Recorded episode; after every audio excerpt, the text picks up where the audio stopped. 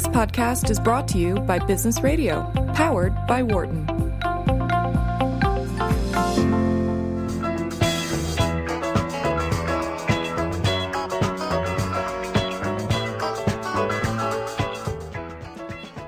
Welcome back. This is the Wharton Sports Business Show. I'm George Perry, your host, and we're on X Sirius XM 111. That is the Philadelphia 76ers uh, theme song, and that's appropriate because we are going to bring on our guest for the show, Chris Heck, president of the Philadelphia 76ers. Chris, welcome to the show. Oh, thanks for having me. And uh, our victory song. Victory, victory song. song. Yeah. My apologies there. I, I, I, did not know that. It's uh, it's commonplace now. Well, I, you're right, and I, and I apologize. I was going to. Uh, I'm not a Philadelphia native, although I've been working in Philadelphia the last couple of years. I'm more of a D.C. area native. Okay. Um, but believe me, I've been getting schooled in Eagles, uh, Phillies, uh, Sixers, uh, and and, uh, and all the sports around here um, as we go here. But it, it's a it's an absolute pleasure to have you here uh, today. And, and for the, for the listeners, Chris is the president of the 76ers, Philadelphia 76ers, and he oversees content marketing, branding, ticket sales, service, sponsorship sales, activation, innovation strategy, and business development. So uh, I'd say that's a rather large job that you've had now for about eight months. Is that my understanding? Yeah, yeah. Uh, it's been um, it's kind of my old job was uh, chief sales and marketing officer. That was the old, and uh, I don't think I've uh, updated my bio. I don't know what else is different other than um, I get to do a few more fun things like talk to you and. And talk about the brand uh, quite a bit. So we're ha- we're having a good time with it, though. Well, and this definitely has got to be a year that that's a good time. And and, and I'm not going to spend. You know, we're not a sports talk show. We're a business uh, sports business show. Yeah. So, um, I won't I won't have you spend a lot of time on on the process and and uh, you know whether that was a good thing or a bad thing or how that came about. But but as a guy who has has been both on the buy side and sales side of sponsorships and uh, including you know I've I've sold for uh, an NFL team, a women's professional soccer team, as well as now I'm with Penn uh, and selling the relays and and Penn Penn Sports. Um, my big question is, you know, what what was the impact the process had? From a business standpoint, and, and particularly from a sales and marketing standpoint, it had to be rough for a few Yeah. years when the team was Yeah. so bad. Um, yeah, I, I think that that is, you know, that question is so right to ask, and the uh, the obvious answer or the what would be what would thi- one would think would be the obvious answer would be that like wow this has been really tough over the last you know four or five years and the reality of it is is it's been the opposite um, we had an opportunity to recalibrate and restage what the product was um, not only on the court but how we presented it off the court and to be frank, we've been crushing the numbers for five years. So from the first year on, so if you if you rewind this whole process five years, on the business side, we had 3,600 season ticket members, and each year we kept doubling, all the way down to the highest, uh, or right at the top of the league, at over 14,000 season ticket members, where we cut it off this past year and we have now close to 11,000 people on a waiting list. So it actually has, you know, you know, we joke internally like this has been a five-year overnight success. The reality of it has been we have been doubling down on our revenues and our infrastructure of business every single year for five years, now, now, and uh, and that's been fun. Now, intuitively, that doesn't make a lot of sense when you look at, you know, It the does. the performance on the court. So I so I got to you know, without you giving away your secret sauce, how how is this? How did you make? How did this happen? And, and is this, Yeah, you know, I, listen, I, I think that our CEO Scott O'Neill, he's the best in the business. I think he had the vision um, of creating something so much bigger and better than a single franchise, and we were the recipients of that.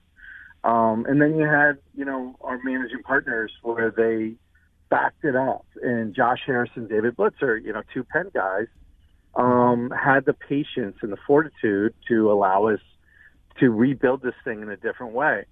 And so what happened was when we, we came in here five years ago, we said, well, okay, how many how many people do we have selling tickets? and it was a little over 20, 22 people. And what was the rationale of, that is that was the league average. But Scott took a step back and said, "Hey, listen. Well, we're a top ten market. Uh, you know, we're the sixth largest market in the NBA. Why are we doing what league average is? Why aren't we casting a bigger net?" And what what the conclusion of that was is we we then turned it in over a two year period to the largest ticket sales force in the world at any sports franchise. Well, we had 110 people selling tickets. And so there you go. The, the results, you know, were happening right in front of our eyes, even with a product that um, wasn't uh, necessarily winning immediately. Uh, but it was about a futures product and getting in on the best real estate early. Uh, and that's how we, we presented it to the to the fan base. And so it sounds like you, you went through the, the long lost art of, of you got to spend money to make money instead of uh, kind of let's let's let's see the yeah, revenue come in. Money, we made money every year. Yeah, and the reason is because, but we did spend money. You're right. We we we invested in the the infrastructure that was, um, dare I say, bare bones when we got there. So it was, you know, a lot of these, you know, it from sports franchises, whether you're an NFL team or a women's professional soccer team, like you're a small organization. Mm-hmm. And we flipped that a little bit and we said, okay, well, let's, let's take this small organization and double down. And we did, and it paid for itself.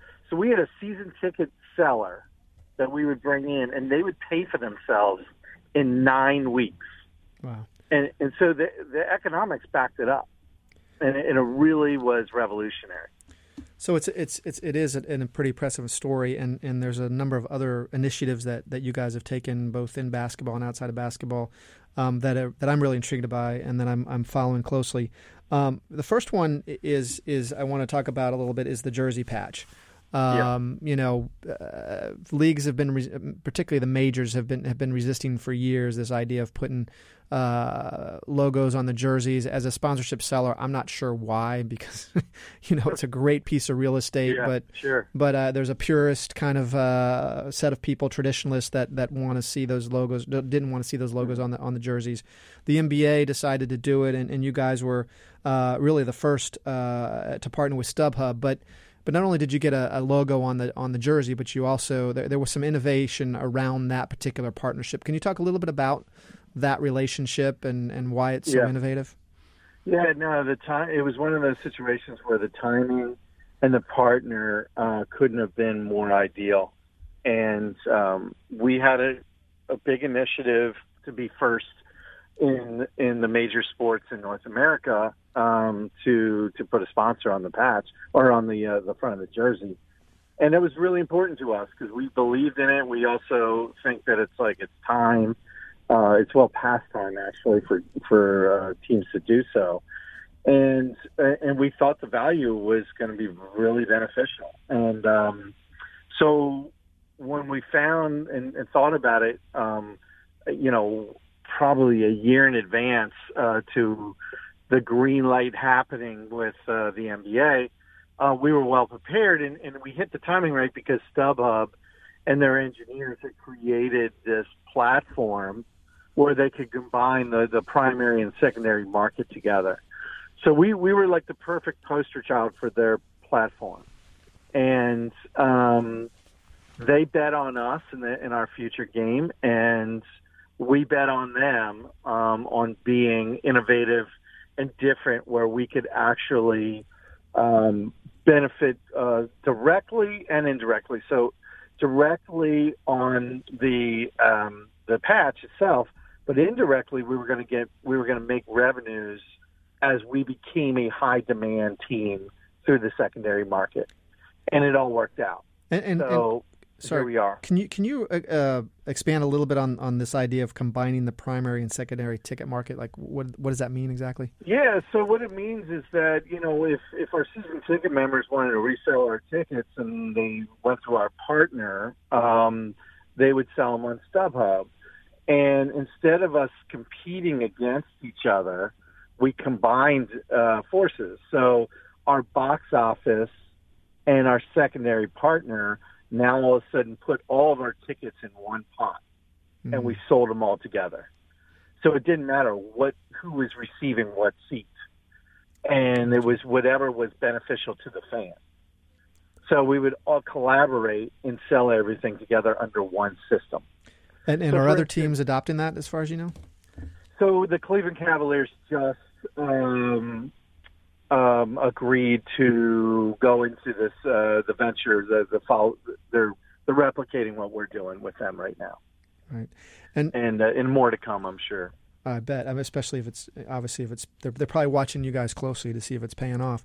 Um, the the patch itself now, what's it's still not you know the uh, the the European soccer huge logo on the front of the jersey. It's it's a small patch on the on the upper upper part of the jersey. Do you do you foresee that expanding literally, figuratively, um, in the future, or do you think the the NBA is pretty happy with the location and size of the jersey? Yeah, I think now? the NBA patch? is very happy. I think they've done an extraordinary job, and the teams have done an extraordinary job of. Um, the large majority of them selling it through at a, at a very substantial amount.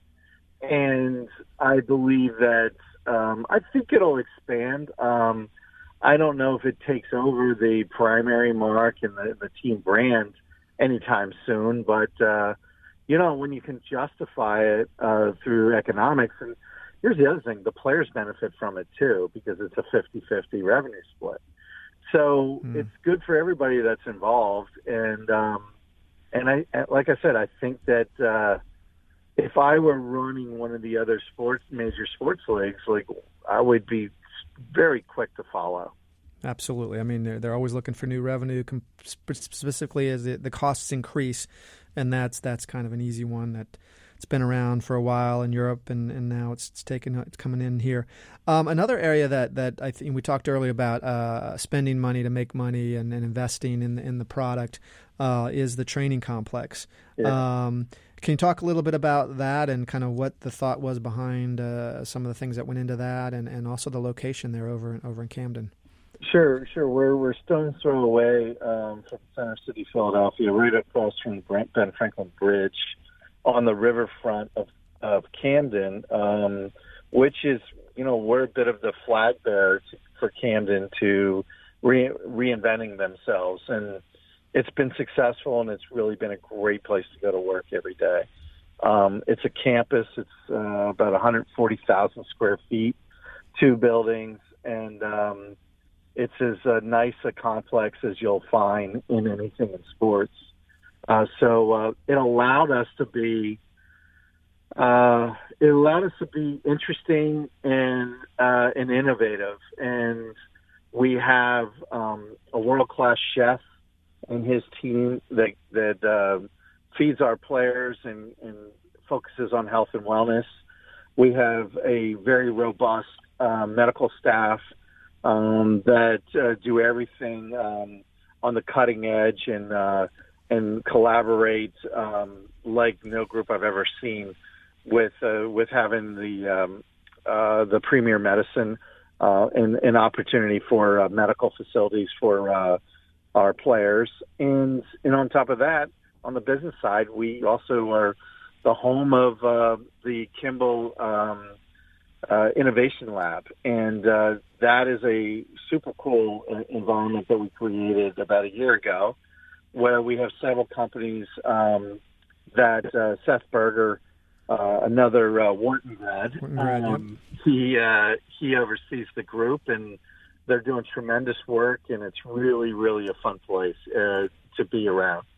So we're you're listening to the Wharton Sports Business Show on Sirius XM 111. We are speaking with Chris Heck, the president of the uh, Philadelphia 76ers NBA basketball team. Uh, Chris, you just mentioned the Innovation Lab. I'd love to learn a little bit more, and I'm sure our listeners would uh, about that. I mean, Penn just opened a Pennovation Center, and yeah. uh, Wharton is very much known for innovation. And you mentioned Seth Berger, who uh, was pretty innovative uh, when he built his company And1 out uh, here at you know after right. after leaving Wharton. Um, you know what?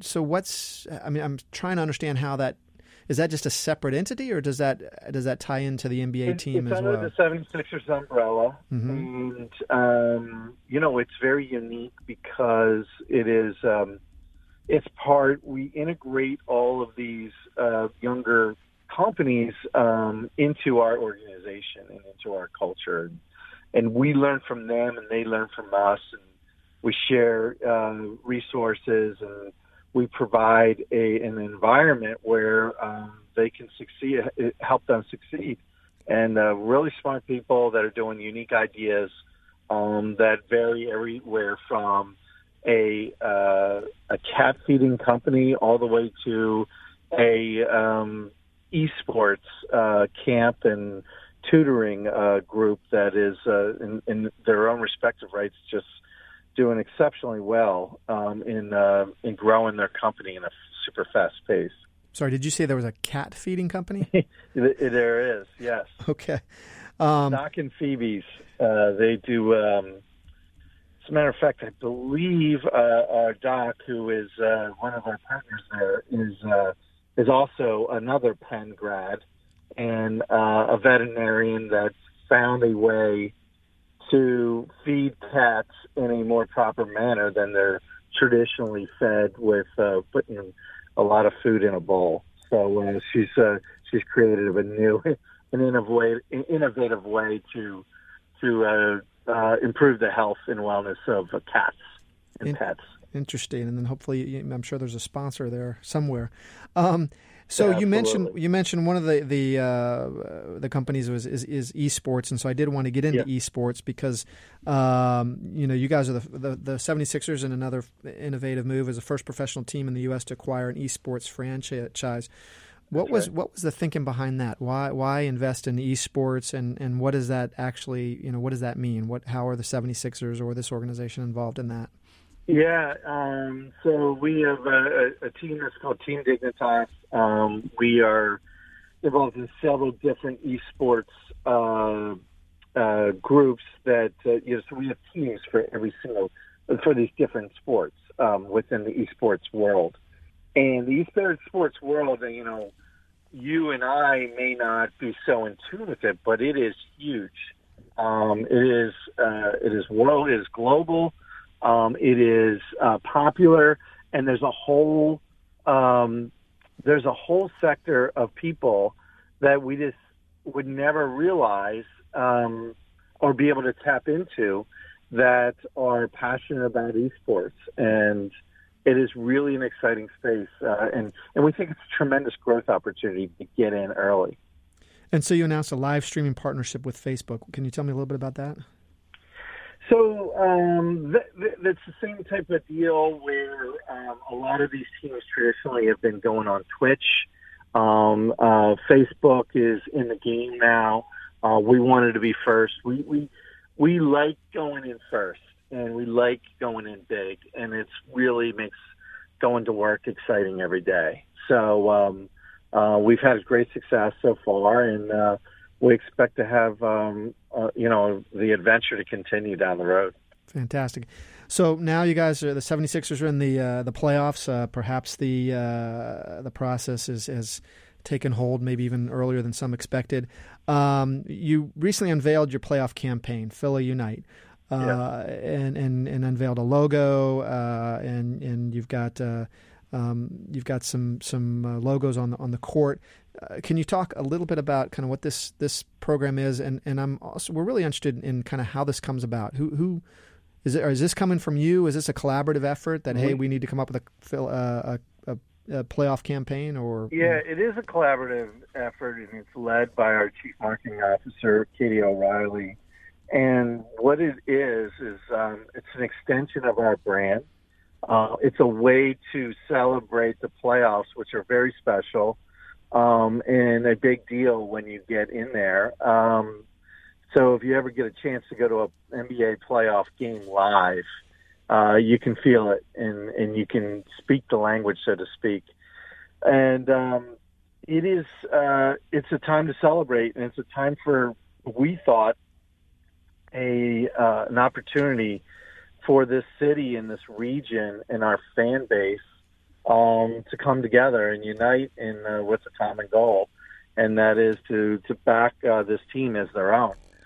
And, uh, and, and it's happening. It's happening right in front of our eyes, and there's almost been, uh, I, would, would dare to say, it's a movement out there where um, our team, our brand, and our culture um, is really taking levels, or taking the the marketing idea is is just transforming the fan out there to be so much more and so much more passionate uh, because it really is a likable team and the the process is unique and it's theirs. It's Philadelphia's. Fantastic, and and and are the fans really embracing this this team and and this theme as well? Like no other. Uh, we're the number one. Think about this. Like you know, you're from Washington, so the best team, the, the Bullets or the Wizards ever had, probably never broke in the top ten of marketing or merchandising.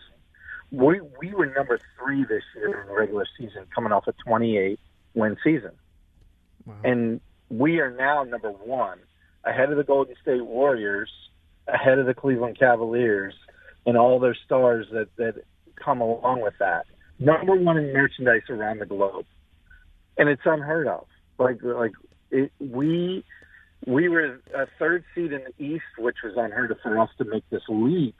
But we're still the third seed in the East, and we're making these leaps and bounds um, with our fan base. And you know, we're also a global team. We have half of our roster from different places around the world. Wow. And uh, from Australia to Africa to, to uh, Croatia and Turkey, it's really, really an exciting time um, to be a part of the franchise. Chris, uh, we we are up against the clock here. I want to thank you for coming on board. Great, best of luck to the Sixers. I didn't ask the question everybody wants to know when when will Joel Embiid be on the court, but uh, maybe next time. Yeah, absolutely. All right, we'll, we'll, uh, just leave it by saying trust the process. Thanks, Chris. And uh, that is the end of our show. You've been listening to the Wharton Sports Business Show on SiriusXM 111. Join us again next week. For more insight from Business Radio, please visit businessradio.wharton.upenn.edu.